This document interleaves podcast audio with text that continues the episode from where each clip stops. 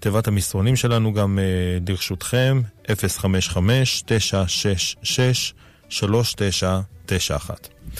הרב עובדיה יוסף, שלום לך, ערב טוב. שלום וברכה. כן. ערב טוב, חודש טוב, כן. חודש טוב, מבורך, משנכנס אדר מרבים בשמחה. יש לנו שאלה גדולה על מי שנכנס אדר מרבים בשמחה, אם זה קיים באדר א' או זה קיים רק אה, באדר שני. אז בעיקרון זה, יש תשובת שאלת יעבץ אה, של הרב יעקב עמדין, שהוא כותב שזה קיים רק באדר ב' ולא באדר א'. לעומתו יש את החתם סופר שאמר שהוא חותם במכתבים גם על אדר א', שזה מי שנכנס אדר מרבים בשמחה. אני שמעתי משם הרב הגדול, הרב אברהם מוירבך, שליטה של הרב של טבריה, שאמר שזה תלוי במחלוקת האם יש פורים שני או לא. רבנו פרץ הביא אותו בטור, אומר שיש פורים שני ממש. צריך לשמוח בו ולהשתכר בפורים ולעשות סעודה ומשתה. בפורים, כמובן בלי משלוח מנות, אבל לעשות משתה ושמחה ממש בפורים קטן. שולחן ערוך לא הזכיר את זה, אלא הזכיר רק שאסור בהספד ותענית ולא אומרים וידוי, אבל לא שצריך לעשות שמחה. הרמ"א כתב צריך לעשות שמחה קצת. אז זה תלוי במחלוקת הזאת. אבל על כל פנים, ודאי וודאי שיש כאן מזל של ישראל ושמחה, משתדלים מה שיותר. הנפקא היא אם יש לאדם שמחה ויכול למתחות אותה להדר שני, עדיף מאשר הדר ראשון. זה הנפקא מינה, אבל לא יותר מזה. בסך הכל, אנחנו, עבודת השם בשמחה זה עבודה גדולה מאוד, כמו שכותב הרמב"ם בהלכות לולב בפרק ז', ואנחנו צריכים להשתדל לעבוד את השם בשמחה כל השנה כולה. על אחת כמה וכמה בזמן הזה, משהו קטן מהפרשה, ועשו לי מקדש ושכנתי בתוכם, והקדוש ברוך הוא מטרים את עם ישראל בשביל הדבר הזה, ואומר, ולי דשמי, לקחו לי תרומה לי דשמי. למה צריך שיהיה לשמה בעניין של הצדקה? לא, חז"ל אומרים לנו, הנותן צדקה על מנת שיחיה בני הרדת צדיק גמור, אז בצדקה לכאורה לא צריך שיהיה לשמה. אז למה אומר פה וקחו לי לשמי? אז כמה הסברים בדבר, יש הסבר שמדובר פה ולקחו לא כתוב ונתנו, אלא ולקחו. הנתינה באמת לא חייבת להיות לשמה, אבל הלקיחה חייבת להיות לשמה. מה פירוש?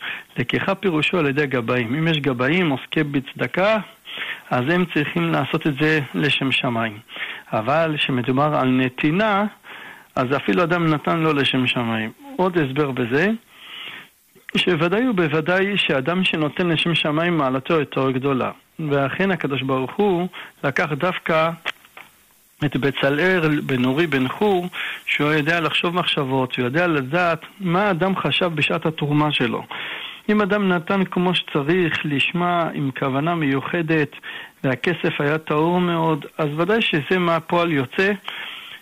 שהוא יזכה שהכסף שלו יגיע לארון הברית, אבל אם זה היה פחות לשמה, אז לכן, אז זה מגיע לחלק של חצר המשכן או יותר בחוץ.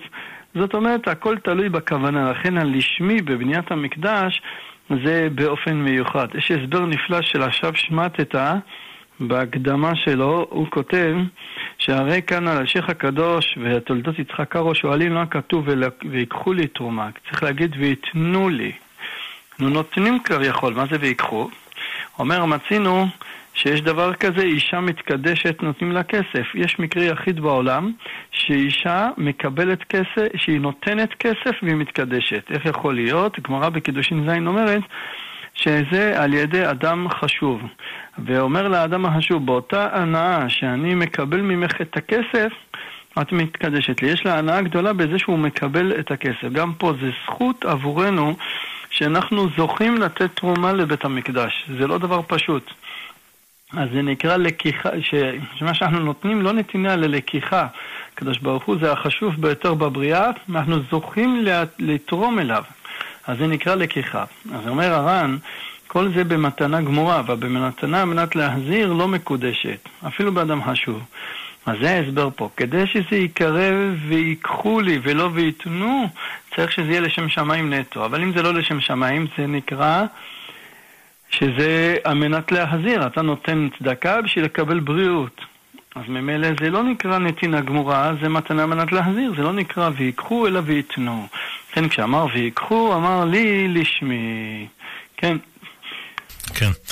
תודה, תודה לך הרב עובדיה יוסף, שכאמור אה, נמצא איתנו כאן אה, בשידור הזה, שאלות ותשובות אה, בהלכה. שוב רק נפרסם את המספרים למי שרוצה או רוצה להשתתף בתוכנית שלנו, מוזמנים להתקשר אלינו אל המספר 072-333-2925 או לשלוח לנו מסרונים ל-055-966-3991.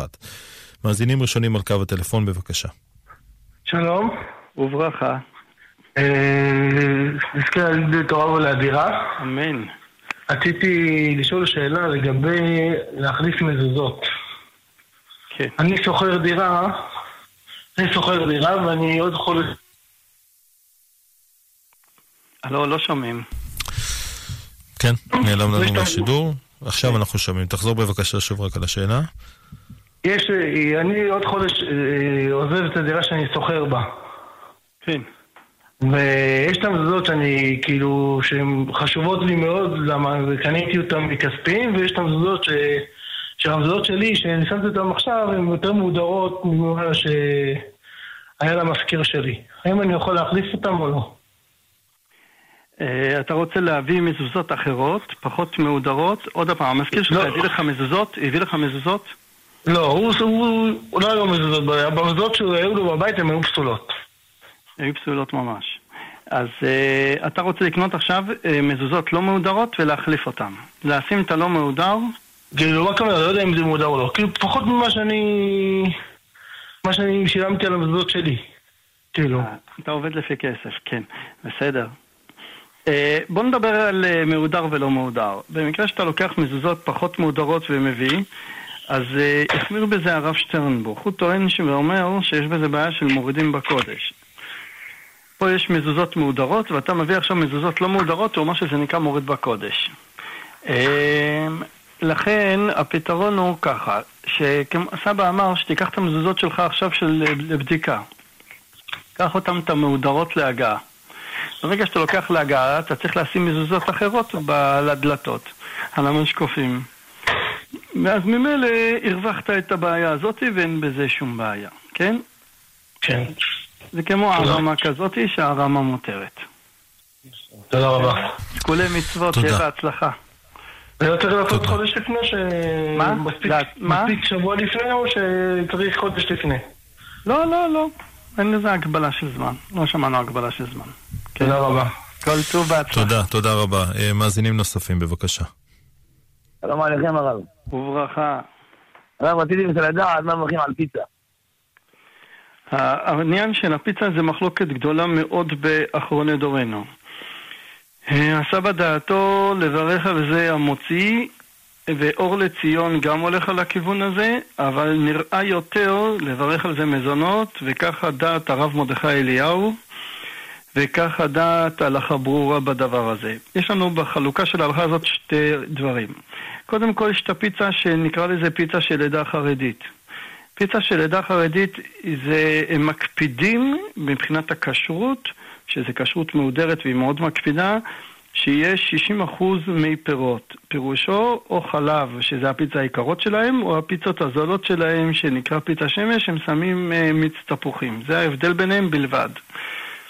הם אוחזים שכדעת הרב מהרשם מברזן. אמר, יש לנו שולחן ערוך. שולחן ערוך אומר שמה זה נקרא פת הבא בכסנים? נילוש במי פירות בחלב. אומר מרן, והוא שיורגש טעם המתיקות בהם. זה חידוש שמרן מוסיף אותו.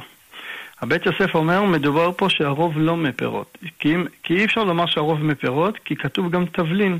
ולא ייתכן לומר תבלין שרובו תבלין, אלא הכוונה מיעוט, ואפילו הכי, אבל צריך שיורגש המי פירות שיורגש בתוכו היטב.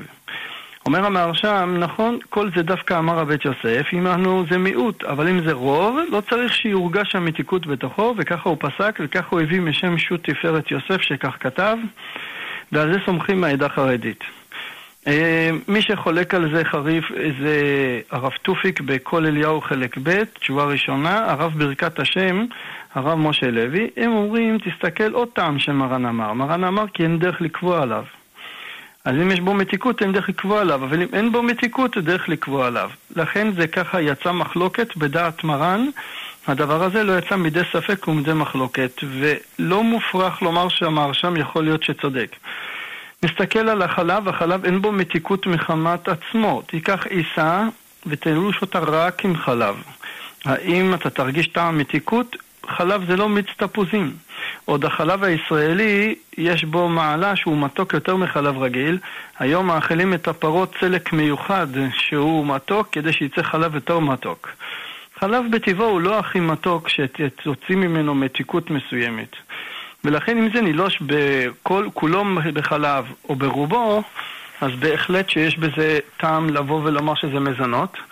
המעניין לראות גם את הפערים במחירים בפיצה. הנה אתה רואה שהפיצה שעושים אותה ממיץ תפוחים והפיצה שעושים אותה מחלב, הפער ביניהם 30 אחוז. אנשים משלמים 30 אחוז יותר בגלל שזה חלב. אז אתה לא מרגיש בדיוק את החלב, אבל אתה מרגיש פיצה איכותית. זה כנראה הדבר פה. זה מחלוקת אחת. מחלוקת שנייה, הדעה השנייה של פת הבא בקיסנין זה לעשות אותם כיסים. מה הדין אם הוא עשה כיס ממולא לא בממתקים ו- וצימוקים, אלא שם שם בשר או תפוחי אדמה. לקח עיסה של לחם רגילה, מילא אותו בבשר, או מילא אותו בתפוחי אדמה, אם ברכתו מזון אותו המוציא. אז בחזון עובדיה הולך כמנהג החלבים שנהגו לברך על זה המוציא, גם לבוכרים יש כזה אה, סוג מאכל. אבל כולם חולקים על זה ואומרים שזה ספק ברכות להקל, זה מחלוקת תז ומגן אברהם, ומגן אברהם עצמו מביא שזה מחלוקת בתוך הראשונים, והרבה הרבה אחרונים אומרים שזה ספק ברכות להקל, וממילא מברכים על זה מזונות ולא המוציא. האור לציון בכל זאת מביא את המחלוקת הזאת, הוא אומר, אבל כל זה שזה כיס, כאן שזה שטוח ולא כיס מנהלן, אבל באמת שאנחנו רואים שבסך הכל אפילו שזה שטוח, אבל בכל זאת זה לא יצא מידי מחלוקת ומידי ספק. למה לא נבוא ולומר ספק ברכות להקל? והיות שלא אופים את זה ואחר כך שמים, אלא מלכתחילה שמים את הרסק ואת הגבינה צהובה על גבי הבצק ואופים ביחד, לכן נראה יותר שזה כיס. אז יש לנו כאן ספק ספקה להחמיר ולברך על זה מזונות. אחד, שמן מחמת המתיקות של זה, שזה פיצה של עדה חרדית בלבד, שמקפידים על המי פירות, שזה ייחשב למזונות. ואפילו אם נאמר שלא, שמן זה נחשב כמו כיס, שזה עוד מחלוקת, אז זה ספק ספקה. המעניין לראות בהלכה ברורה שלמעלה הוא כתב המוציא, אבל בהערות למטה הוא כותב ומעלה שזה מזונות מכוח הכיס הזה. נכון שמחמת המתיקות הוא מחמיר, אבל מכוח הכיס הוא אומר שזה נחשב כמו כיס וזה מזונות. אז למה הוא כתב למעלה המוציא? אז uh, יש שמועה שאומרת שהוא בא לקבל את ההסכמה מסבא לספר, הוא ראה את ההלכה למעלה והוא ביקש ממנו לשנות את זה, אז הוא שינה מפה כבודו, אבל למטה הוא השאיר את זה שזה באמת uh, מזונות, וככה נראה להלכה. שפיצה ברכתו מזונות, אבל אם הוא קובע על זה, שזה 202 גרם בדיוק, מברך עליו ברכת המזון. אה, כמה זה? זה, שתי, זה בפיצות הגדולות, זה שתי משולשים וחצי, ודאי שיש בזה שיעור. שיעור של 202 גרם נטו קמח. פחות מזה הוא נכנס לספקות ומחלוקות. אבל במקרה כזה זה מברך עליו המוציא, נוציא לידיים בלי ברכה וברכת המזון. כן. תודה, תודה רבה. Uh, מיד נמשיך עם המאזינים, uh, נעבור למסרונים. הרב uh, שואלים האם חייב לתת מעשרות ממעשר שאדם מקבל. האדם שמקבל מעשרות צריך לתת מעשר כספים, כן? צריך להציע מזה מעשרות. יש פטנט ופתרון לבעיה הזאת, אבא אמר לי, שהנותן יכול לתת על דעת זה שאתה לא נותן מזה מעשרות. אני נותן לך מעשר כספים על דעת שאתה לא צריך להוציא מזה מעשר כספים. אמ, יש שיטה של הרב רב חיים קנייבסקי, שהוא כן. אומר שלא ייתכן שאדם שמקבל מעשרות נותן מעשרות. הוא אומר, אם הוא עני, אז הוא לא נותן מעשר כספים. לא צריך, אני, אני לא צריך לתת מעשר כספים. הוא אומר, זה אפילו סותר. כן, אז לא צריך לתת לפי זה.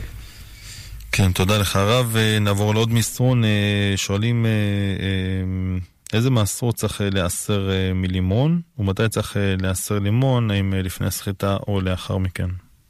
אז יש שתי תשובות בדבר. קודם כל, איך דנים את הלימון. אנחנו, יש לנו שלוש, ארבע, השנה ודגו.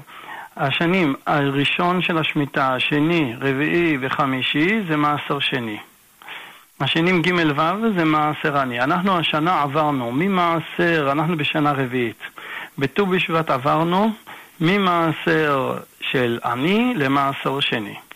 המחלוקת היא האם לימון, אתרוג חז"ל אומרים שהולכים אחרי לכיתה. ט"ו בשבט ראש השנה שלו, אבל הולכים אחרי לכיתה. אתרוג שנלקט קודם ט"ו בשבט דינו מעשר עני, אחר ט"ו בשבט דינו מעשר שני. כל הפירות שיש לנו היום עדיין זה מעשר עני ולא שני, רק הירקות זה מעשר שני, כי זה הולכים אחר לכיתה.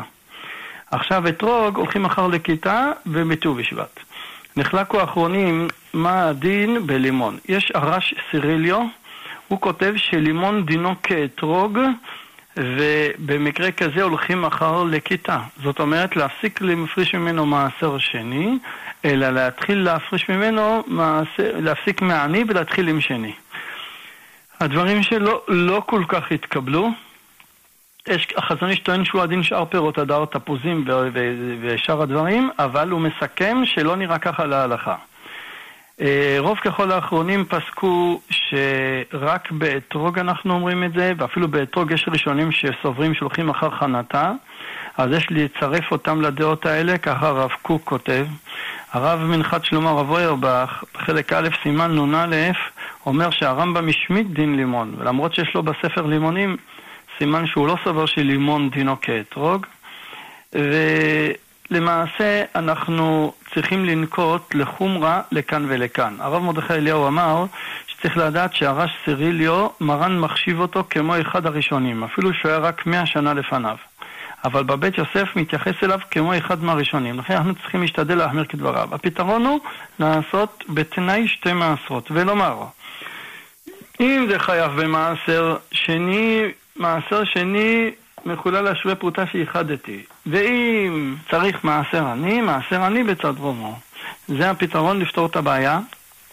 המביט כותב בלאו הכי שכל השנים צריך לעשות את התנאי הזה, כי יש לנו ספק על השנים של השמיטה, מתי הם, מחלוקת גדולה מתי זה השמיטה. מכוח ספק, כל הפרשה שאתה עושה, תעשה את התנאי הזה. קודם כל אתה אומר את השנה שאנחנו נוהגים בה, שזה הלכה למעשה. אחר כך אתה אומר בתורת חומרה, ואם צריך את המעשר השני, שיהיה מעשר שני גם כן. עכשיו, לתת לעני לא צריך לתת, כי זה מכוח ספק ודמאי, אז ממילא שב ואל תעשה עדיף, אנחנו אה, מוצאים חברה הראייה, אין צורך לתת לעני, אלא מספיק יכול לסמוך על הרע סירי, לא שלא צריך לתת. זה בנוגע למה? לעצם ההפרשה. השאלה פה מתי להפריש. הרב מרדכי אליהו, היה לו שיטה מיוחדת, הוא יחיד בזה, אבל היה לו שיטה מיוחדת, שהלימונים חייבים להפריש אותם רק לאחר הסחיטה. לא לפני סחיטה, אלא רק לאחר הסחיטה. למה? אומר, הרי ראינו ביין, כל עוד שלא נגמר מלאכתו, שזה, הענבים לא נסחטו, לא נהיו יין, זה לא נקרא שאתה גמרת מלאכתו. לכן הפרשת תרומות ומעשרות מהענבים חייבת להיעשות רק לאחר שעושים איזה יין. אומר, מה נשתנה יין מלימון? לימון, רוב הלימונים הולכים לסחיטה הרבה יותר מאשר ענבים ליין. רוב ככל הלימונים הולכים לסחיטה, וגם מה שאנשים קונים מהחנויות זה גם רובו ככולו לסחיטה. אז אם כן, זה כמו ענבים שצריך לחכות שזה תסחט אותו ויגמר מלאכתו, ורק אחר כך להפריש ממנו תרומות ומעשרות.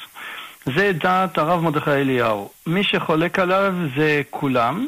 הראשון זה הרב קוק במשפט כהן בסימן ל"ח, וגם הר צבי, וגם חזון עובדיה, כל אלה סופרים שזה נקרא זיעה בעלמא. יין יש לו דין של משקה היוצא ממנו, אז זה דין מיוחד, אבל כאן זה משקה שיוצא ממנו, זה לא מברכים על המיץ הזה עץ, מברכים עליו שהכל, זה זיעה בעלמא, לכן אין את הדין הזה. ועוד נוסיף, מה הדין אדם שהפריש מענבים לפני היין?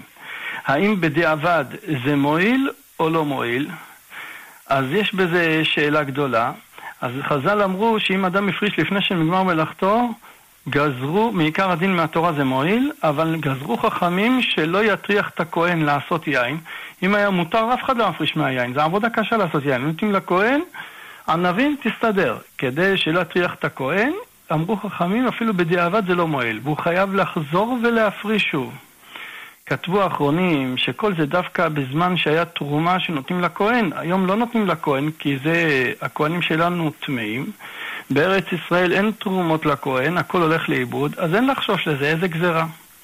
הרב רווח בקצירת השדה אומר שעדיין יש לגזור על מעשה ראשון. אבל יש מקום שאנחנו נותנים ללוי, אבל האמת היא שאנחנו לא נותנים ללוי, רק כסף. לא צריך לתת לו את הפירות עצמם, אני נותן לו שווי כסף. אז אני אתן לו שווי כסף של יין, שווי כסף של מיץ אה, לימון. בואו נסכם, יש לנו פה ספק ספקה להתיר. שאפשר להפריש מהלימונים. ספק אחד, אולי זה זיעה בעלמא ולא חששו בזה, זה לא נקרא גמר מלאכתו. ספק שני, אפילו אם הפרשתי לפני גמר מלאכתו זה מועיל. אבל הרב מרדכי אליהו, המקור שלו זה אריזל. האריזל אומר על שמן שום שמין, שזה גם לא נקרא אלא זיעה בעלמא, ואומר האריזל שמן שום שמין, מפרישים ממנו רק לאחר הסחיטה, ואם קונים מגוי סומסום צריך להפריש אחרי זה כמו ביין. אז המקור שלו זה מהאריזל, זה מה שיוצא. למעשה, אז כדאי מאוד להחמיר כמו הרב מרדכי אליהו, אבל זה תקלה. מה, אני אביא לימונים לבית ולא אפריש מהם? אי אפשר לסחוט את כל הלימונים בבת אחת. זה מחמיץ וזה לא מציאותי. מה נעשה? ולהשאיר בבית פירות זה אסור שהם לא מאוסרים. הפתרון הוא ככה, אתה יש לך פה עשר לימונים קנית, אה, כתבת, יותר נכון שזה תבל ודאי, תיקח לימון אחד, שזה עשירית, תסחט אותו, תפריש תרומות ומעשרות על הכל. אז גם לפי הרב מרדכי אליהו זה בסדר. למה? גם הפרשת את התרומה, מעשה ראשון, שזה סחוט, עשירית סחוט. נכון שכל ה-90% לא סחטת, אז מה? אבל את המעשר, שזה גזירה, שחכמים אמרו שלהטריח את הכהן ואת הלוי, הנה סחטתי אותו. וכסף תיתן ללוי והכל בסדר.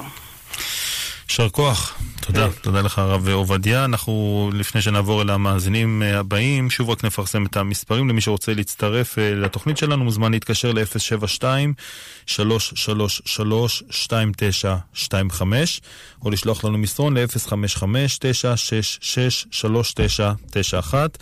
מאזינים הבאים, אה, בבקשה. שלום. אה, לפני השאלה שלי יש לי שאלה קטנה, רק אה, לכאורה הערה, לא חולק על הרב, רק רוצה להבין, כן. מה שהרב דיבר על פיצה, שיש כן. ספק ספקה, אני מברך אה, על המחיה במעין שלוש.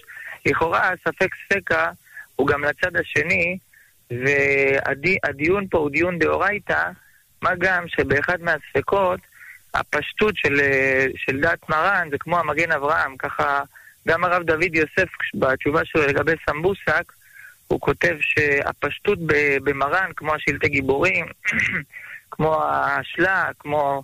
זה הפשטות בדברי מרן, שהחילוק בין סעיף ז' לסעיף י"ז בקס"ח זה, זה תלוי מה המילוי. אז יש כאן גם פשטות בדברי מרן, שדבר ממולא הוא המוציא. שתלוי, אם הוא ממולא בדברים שהדרך למלא, אז המילוי הוא המוציא, וברכת המזון זה דאורייתא, אז יש ספק ספקה גם לצד השני. אז למה לא להגיד שמי שרוצה לברך המוציא בברכת המזון, יכול לעשות בשופי. אפשר לצרף עוד דברים, לפי הרב משה לוי, אדם שמתכוון לקבוע סעודה, גם אכל רק הביצה, אז כבר יש לזה דין של סעודה. אפילו על, על מתוקות, אפילו לחמניות מתוקות. כן, כן. בהחלט, היא גופה, זה השורש המחלוקת, היא, היא פה. הרב, הרב משה לוי לומד פה בבית יוסף, איך שהבית יוסף כותב לי, מלבד שהטעם של מתיקות, עוד הוא אומר לי עניין של הקביעות ודרך לקבוע. אז לכן אומר הרב משה לוי, היום דרך לקבוע לחמניה מתוקה ומה נאמר. עוד אה, יש לנו הרב אה, עופר מלכה, עוד הוא עשה מזה סיפור, אומר אפילו שבאמת לחמניות מתוקות מנהגנו לברך מזונות, אבל אם אתה הולך לאולם שמחות ואתה אוכל עוף, בשר, דגים, יחד עם החמנות מתוקות האלה, אז זה כבר, יש פה מקום יותר להחמיר, מה שכותב בחוות חלק ו', סימן י', שאפילו אכל כזית לחם, ואכל איתו שאר מינים ושבע מהם, זה ברכת המזון שלו דאורייתא, וחייב אם הוא ספק לחזור ולברך. אז הוא אומר גם פה, במקרה כזה של הלחמניות מתוקות ואתה שבע משאר דברים, נכנסת לבעיה דאורייתא. ככה שיש לנו בזה ספקות. כן. אבל בפשטות, כשאתה מסתכל על השולחן ערוך, מה שולחן ערוך אומר לי, שיש לך שלוש דעות מה זה נקרא פתבה בכיסנין. אז מכוח ספק, מרן אמר הכל מזונות. לא מכוח ספק אמרנו ספקא דאורייתא לחומרא, אלא הפוך, אנחנו אומרים שכל מחלוקת שיש, אנחנו אומרים מזונות ועל המחיה. אז לכן כאן יש לי גם את הצד הזה. עכשיו, לבוא ולומר ש... שה... שזה נחשב כמו דעת אחד יותר מזה, מאח... לקחת מהאחרונים, שזה יותר צודק מזה, אנחנו קשה לנו לומר את זה. אנחנו, יש לנו כלל ספק פחות להקל, וכל שכן כאן אם זה גם מתוק, אז ככה נראה יותר שזה מזונות. כן? כן, תודה. כן, רק משהו קטן הרב, השאלה שלי לגבי מה הדעה של אה, סבא, מרן זצ"ל, לגבי של לאישה, יש שם... יש איזה רב אחד שאמר שהוא פגש את, אה, את אה, סבא זצ"ל והוא אמר לו שתשים, אמר לו אבל היא בולטת, הוא אמר לו אדרבה, היא בולטת בצניעות. אם הרב יודע מה דעתו של מרן זצ"ל לגבי זה. בהחלט שיש לנו, זו שאלה מורכבת. לצערנו הרב, יש דבר כזה שנשים לא יודעות להתל... להתלבש טוב. אישה צריכה ללכת עם עליונית, היא לא יכולה ללכת עם חולצת טריקו וכדומה. אבל מכאן עד לקחת של זה גם חסרון שזה בולט, ויש בזה מן החסר יותר מהמעלה. ולהוציא מסבא שהוא אמר, זה, אתה יודע, תלוי איך שואלים ואיך היה השאלה ואיך היה התשובה. בהחלט שזה לא היה הדעה, לא, שזה לא לכתחילה. אבל מה שכן אני יכול לומר לך היה סיפור עם אבא, גם אבא ככה היה דעתו שזה לא לכתחילה. היא צריכה ללבוש עליונית, אבל לא בצורה כזאת. אבל מה? הייתה אישה אחת שילדה, ובשעת לידה שזה נדרה נדר ללבוש של. אחר כך היא באה לאבא להתיר לה את הנדר, הוא אמר, אני לא יכול להתיר את הנדר, כי זה נקרא נדר של דבר מצווה, וגם בשעת צרה הוא לא התיר לה, אמר לה, תמשיכי ככה. זאת אומרת, אין פה שחור לבן. בסדר. כן, תודה, תודה רבה. מיד נמשיך עם המאזינים. עוד אה, מסרון, אה, כותבים לנו אה, מה לעשות לעילון נשמתה של אישה ערירית שבאה אל אותם מאזינים בחלום, בוכה כמה פעמים. היא כותבת שבעלה הקדיש לה את האלימות של אותו יום והדליקו נר נשמה. האם זה נכון לעשות כן או לעשות משהו אחר? בהחלט שזו מצווה מאוד גדולה, חסד של אמת. ולהגיד לה קדישים, וכל פעם לפני הקדיש להזכיר את השם שלה. אם יעשו את התיקון של הנפטרים, של הרבה דווקא זה דבר עצום, אבל בהחלט שכל הזמן לעשות לה קדישים, ובפרט קדיש לפני עלינו לשבח, שזה מעלה גדולה מאוד, ולהזכיר את השם שלה לפני שאומרים את הקדיש. כי באופן אוטומטי כשאדם אומר קדיש זה הולך על ההורים שלו. אם רוצים שזה ילך עבור מישהו זר, אז הוא צריך להזכיר את השם לפני כן, כדי שזה ילך הקדיש אה, עליהם. ובהחלט שלימוד תורה וזה, זה עוזר, אבל אם יעשו לתיקון הנפטרים, זה דבר הטוב ביותר. זה חסד של אמת במידה מסוימת, אנחנו אבל, אה, כמו הזוהר הקדוש כותב, שכל החיים שלנו בעולם הזה, אנחנו חיים על התפילות הנפטרים עלינו. הם חיים עלינו, אנחנו חיים עליהם, זה יחסי גומלין. אז בהחלט שיושבים את זה לי לשמי, לשם שמיים, והיא לא תחסוך מהם שפע בעזרת השם. תודה. יישר כוח. אה, מאזינים, בבקשה. כבוד הרב, יש לי שאלה שהיא מאוד מורכבת. כן. אדם שיש לו גבס על היד, איך הוא יניח את הצילין? או על הראש? הופה, אה, רגע, לאט לאט, גבס על היד. יש לו גבס על היד. כל היד מגובסת, כולל הזרוע, מלמעלה עד למטה? מלמעלה עד למטה. הקיבורת, איפה שמים את הזה, היא ריקה. האם הוא יהיה חייב בברכה, או יש לו צד שהוא יכול להחליף את היד במקום ביד לא, שמאל, לא, יד ימין? לא, נגמר. אין, אין הווה אמנה להגיד את זה. לא בא בחשבון להחליף ידיים. אה, אם יש לו גבס, בוא נלמד את כן. שתי ההלכות. אם, הג... אם הזרוע שלו פנוי, הוא מברך בברכה להניח תפילין, ואת הכריכות עושה על גבי ה... הגבס. גבס אין בעיה עם זה. יפה. זה בסדר. רגע, כן. אבל בסוף צריך לקשור, כן? צריך לדעת ההלכה. מרן כותב לנו את הרמב"ם, שמי שמניח תפילין צריך לקשור בסוף. יש אנשים שטועים בזה. אחרי שגורמים להניח תפילין, בסוף צריך להדק את הרצועה. אסור שזה יהיה פתוח, שיהיה לזה דין של קשר של קיימא. שמעתי מהרב אלישיב שאמר, צריך שיהיה שתי כריכות לפחות, כמו בגמרא בשבת שמה בסוגיה של כליים. בנוגע עם הגבס גם על הזרוע, אז יש לנו דברי הרשב"א. מניחים תפילין בלי ברכה על, על הגבס ומכסים אותו עם חולצה. אסור להניח תפילין ככה, על זה נאמר בחז"ל, והיה לך לאות ולא לאחרים לאות. אין לנו דין לכסות את התפילין של יד. אבל אם אתה מניח אותו על גבי חציצה, אז צריך לכסות אותו. במקרה כזה לא מברך מנח תפילין של ראש, אבל מה הפתרון? האשכנזים מברכים גם על היד וגם נכון, על אנחנו הראש. ספר... אתה ספרדים, מדברים על לא, הספרדים? בסדר, אני יודע, אבל מה הוא עושה הוא מה במקרה הזה? יברך? שאלה טובה. כן? לכאורה הוא צריך לברך לכאורה על תפילין של ראש, על מצוות ולגמור, אבל לא נראה כך. הרי להלכה, אם אדם ואיך להניח... עושה רגע, ברכות, כבוד הרב. לא, אין שתיים. אנחנו ספרדים? הוא אז מה הוא יעשה? על יד הוא צריך לברך, ועל לא, הראש צריך לא, לברך. הוא לא יכול לברך על היד. למה? בגלל שיש לו כן. חציצה. הוא לא יכול. אה, כי בגלל החציצה. אסור לברך. אז מה כן. הפתרון? צריך לברך רק על הראש, על מצוות, אבל נראה יותר, שהיות שיש פה שיטת הרשב"א שאי אפשר להניח ככה תפילין ולכסות, אז זה כן. מחלוקת, יעשה במהירות הבזק, יברך להניח ויהדק את התפילין בלי לעשות כריכות, יהדק את התפילין ומיד יניח של ראש, כי קיימה לן בדיעבד, אם אדם בירך להניח על ראש יצא. אז זה דעת הראש גם. להדק את הראש, בטח. אז לא, כאן אבל. זה גם דעת הראש. כן. שהוא קושר, ואחרי אני גם שם תפילין של ראש, כן. ואז ממשיך. אז יעשה ככה. כאשר יברך, כניסהו. יברך להניח, יהדק את התפילין של יד. ומיד ילך לראש ומיד צריך לכסות, ממש לכסות, זה קצת קשה שחייב, אם הוא מניח תפילין על גבי גבס, אסור לראות את זה חייב לכסות את זה עם מכסה גמור, שאף אחד לא יראה שהוא הניח תפילין, ככה לך לאות ולא לאחרים לאות כן, תודה. תודה אה. לך רב. אנחנו מיד אה, נמשיך עם המאזינים, נעבור למסרון. אה, שואלים האם מותר להשתמש בסלייסר לחיתוך ירקות בשבת. לא, סלייסר אנחנו רואים שזה כלי המיוחד לכך ואסור לעשות איתו טחינה. לא מבעיה אם הוא עושה חתיכות קטנות שזה ודאי אסור, אפילו אם לא, יש בזה משום עובדין דחול ולא כדאי להתעסק עם זה, שב ואל תעשה עדיף. תודה. מאזינים בבקשה. כן, ערב טוב. וברכה, כן. שלום. כן, רציתי לשאול לגבי ברכת על נטילת ידיים לסעודה, דבר ראשון, אז כתוב שמברכים אחרי הנטילה, בשביל שהידיים לא נקיות, ובשום עובר לעשייתם, ואפילו לפני הניגוב. נכון. השאלה אם, לפ- אם אסור לדבר בין הברכה לניגוב, אסור לדבר שזה שעובר לעשייתם? ודאי שאסור. כן. ממש אסור מן הדין לכל דבר. לדבר בין הנטילה לניגוב זה ממש איסור גמור וברכה לבטלה. לא, אחרי הניגוב, לענות אמן. אחרי הניגוב זה חומרה. אחרי הניגוב, לפני המוציא, זה חומרה שמרן אומר כדאי וטוב לא לדבר, אבל לא מן לענות. אמן למשל, לענות אמן על ברכה. איך? לענות אמן על ברכה מותר, אבל אה, לפני הניגוב אסור. ל- לענות אמן על ברכה אחרת? כן. אני הייתי מציע לך ליטול שוב. אם מישהו אחר ענה... זה, זה מעיקר הדין זה בסדר, פחות או יותר, זה כמו גבי לתורק, כי זה אותו ברכה.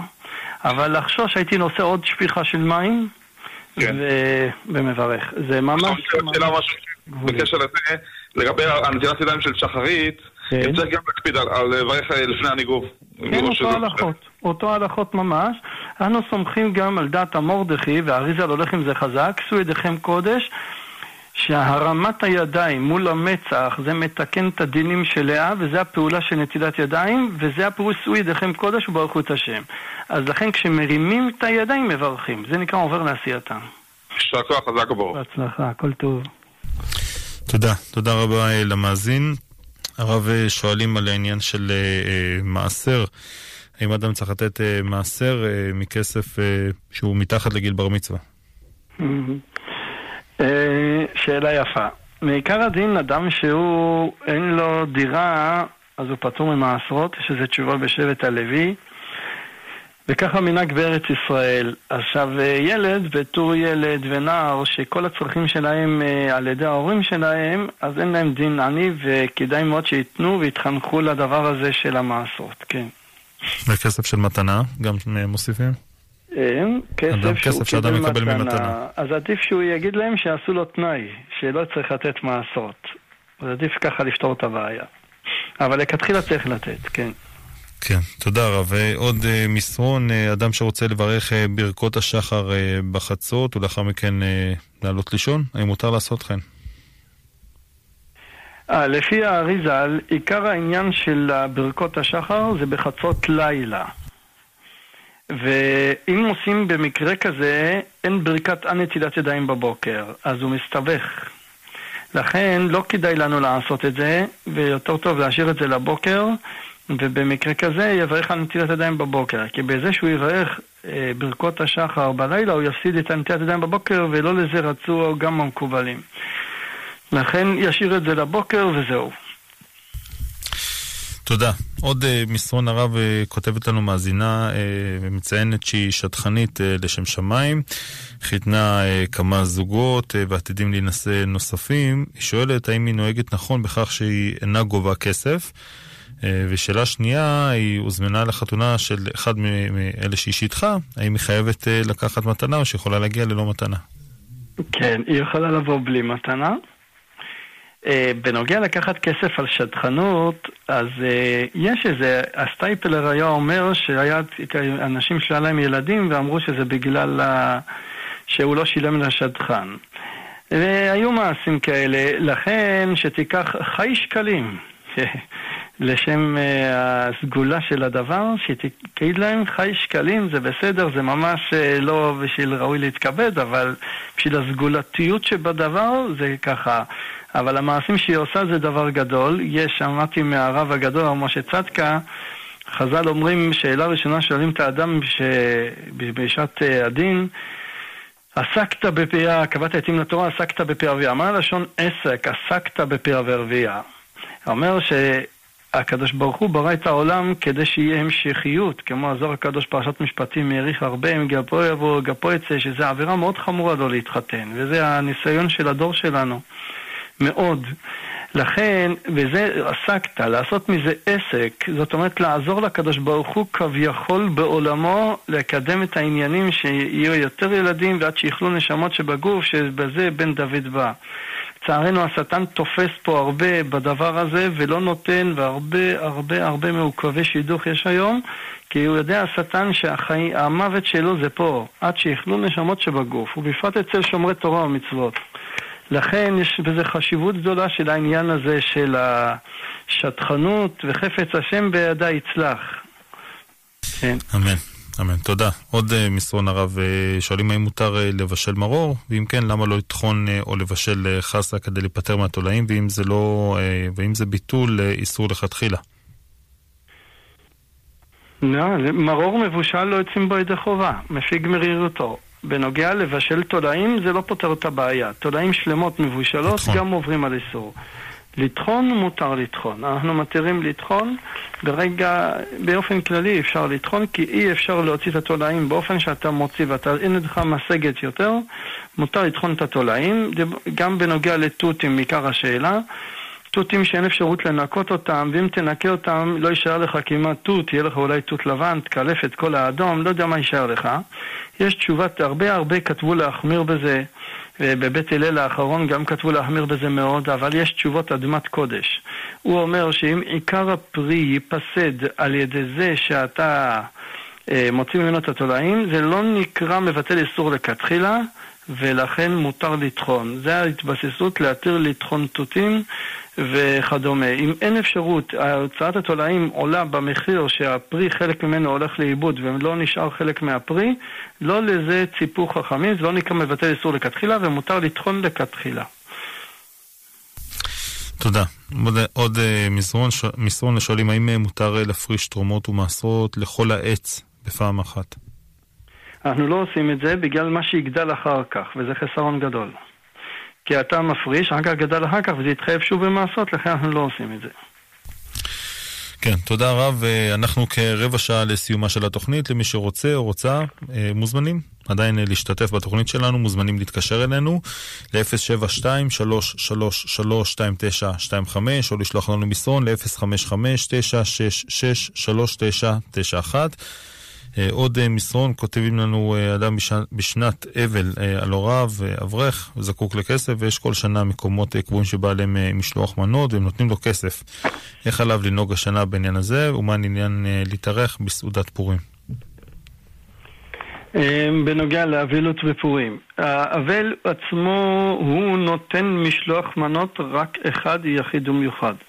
חיים פלאצ'י החמיר שהמשלוח מנות שלו יהיה לא ממתקים, אלא קופסאות שימורים וכדומה, שזה יהיה סגנון, ה... שיותר אוכל מאשר ממתקים. בנוגע לקבל, מי שיש לו יודע את ההלכה, לא שולחים משלוח מנות לאבלים.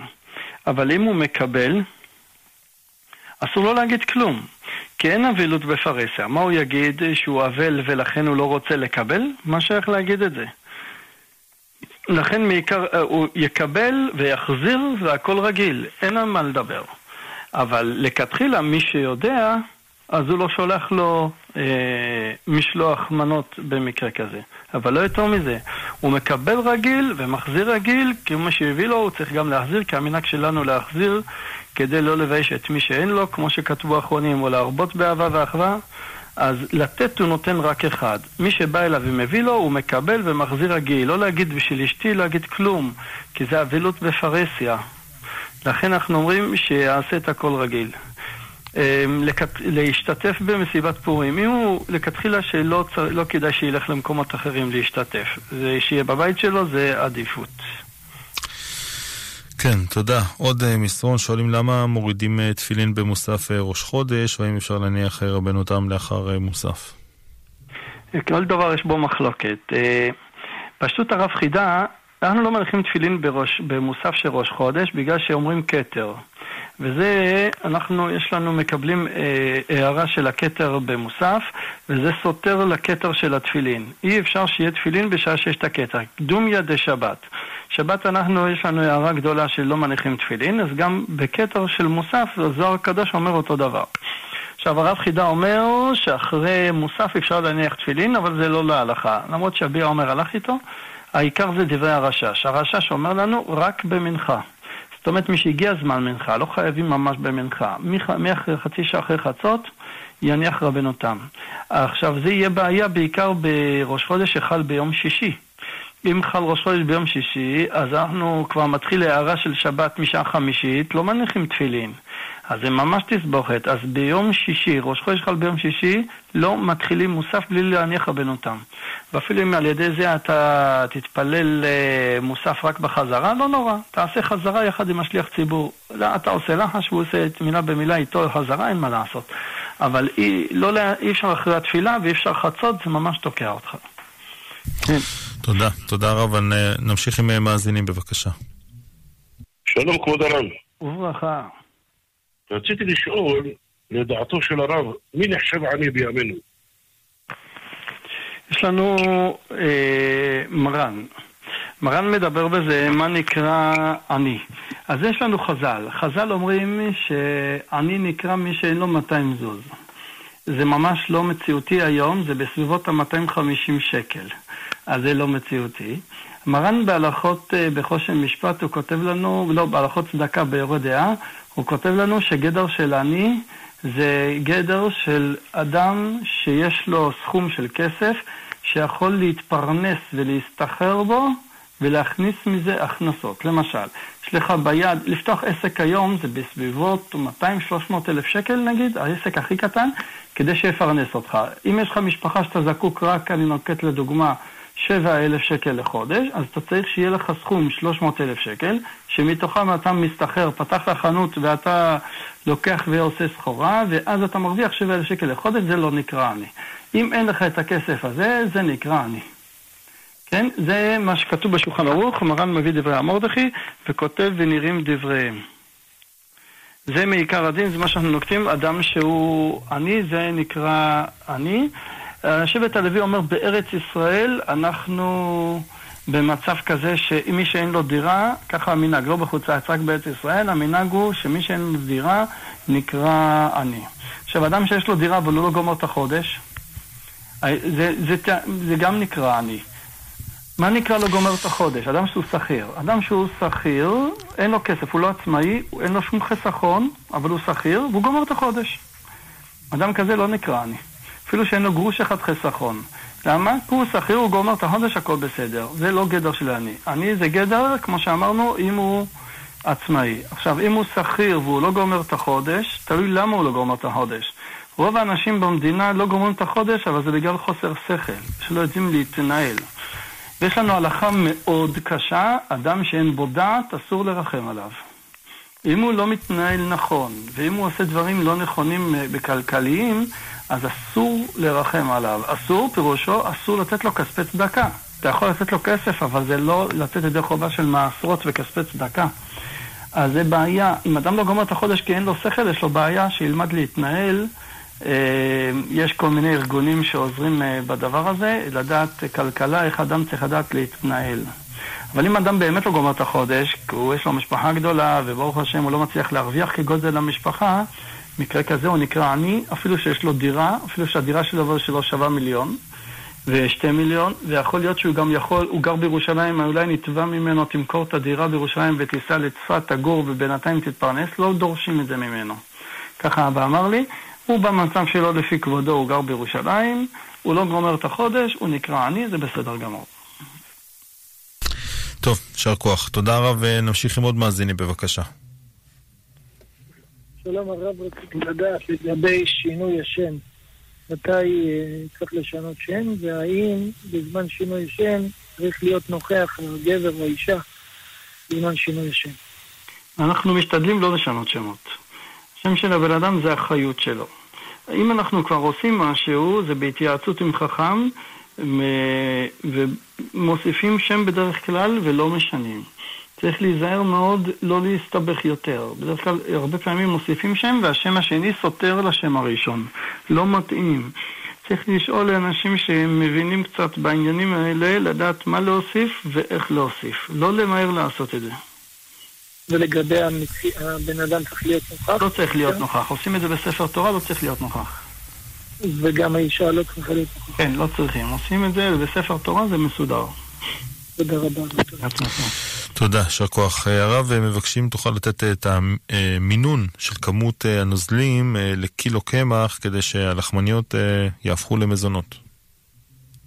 לא, זה, אנחנו בעיקרון, אנחנו משתדלים להחמיר ולעשות שהלחמניות יהיו מתוקות. לא לשחק עם זה, זה מחלוקת. אנחנו דיברנו על הפיצה מכוח ספק, מכוח מחלוקת, לא להיכנס לזה. זה ממש מחלוקת גדולה בדעת מרן.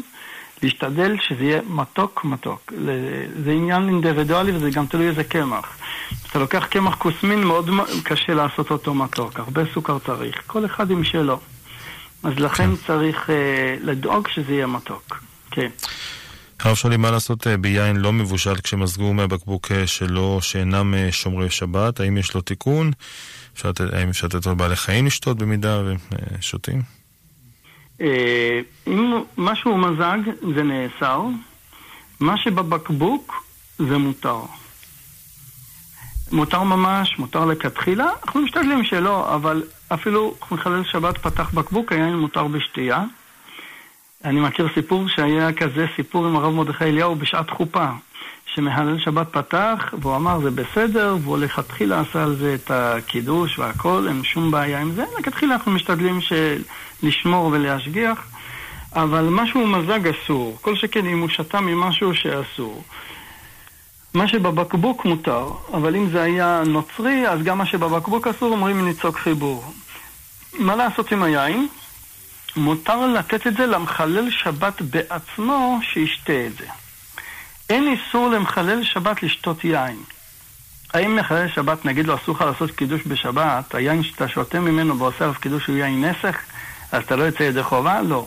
יש איזו תשובה יפה מאוד בציץ אליעזר, והוא מביא שבאמת אין בזה חשש. כל החכ... מה שחכמים גזרו זה להיבדל מהם ושזה יהיה כמו מרחק מסוים.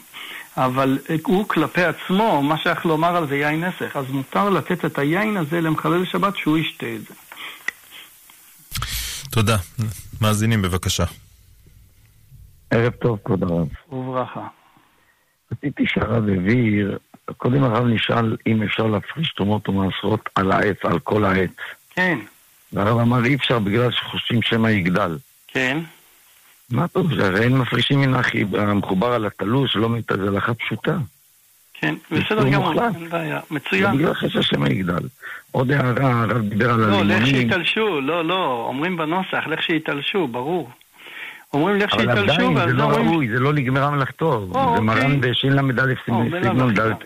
אין תורמים מדבר שלא נגמרה מלאכתו, על דבר שלא נגמרה מלאכתו. נכון, בסדר, כן. זה פשוט. כן. עוד דבר, הרב דיבר על הלימון, בקשר אה, הרב מרדכי אליהו, כן. הרב נתן העצה, שיסחט לימון אחד בשיעור כן. של...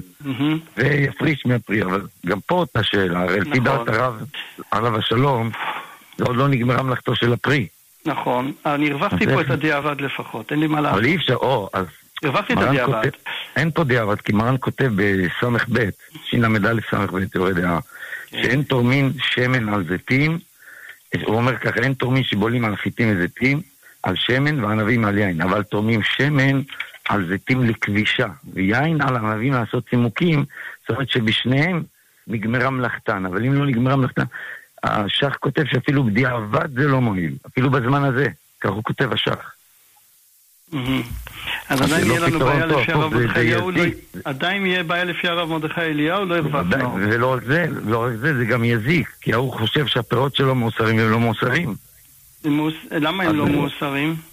מכיוון שהוא לא הוריד כשיעור, הוא חיסר כאן מהמיץ, המיץ חיסר מהשיעור של המאית.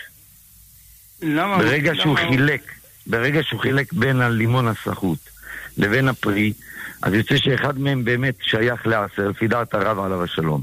אחד כן שייך והשני לא.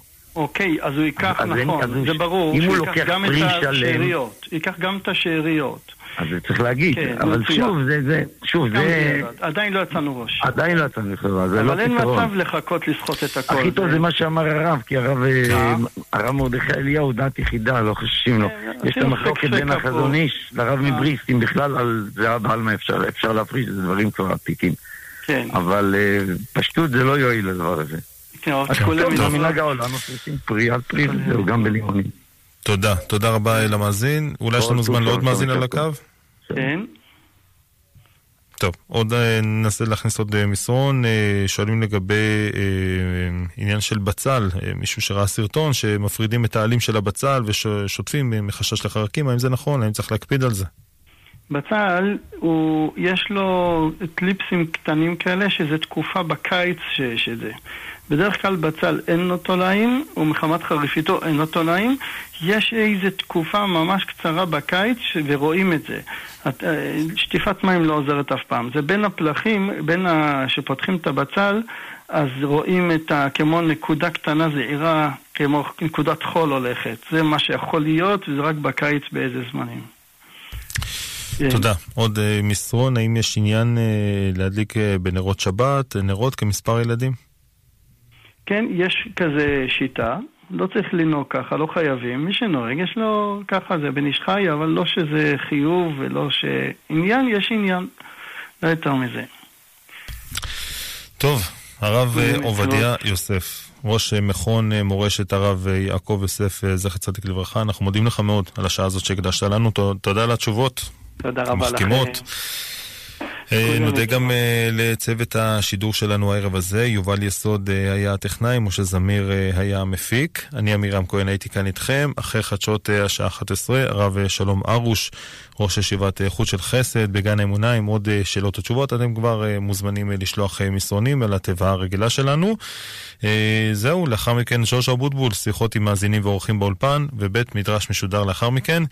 אנחנו נשתמע, שתהיה לכם המשך האזנה נעימה, לילה טוב.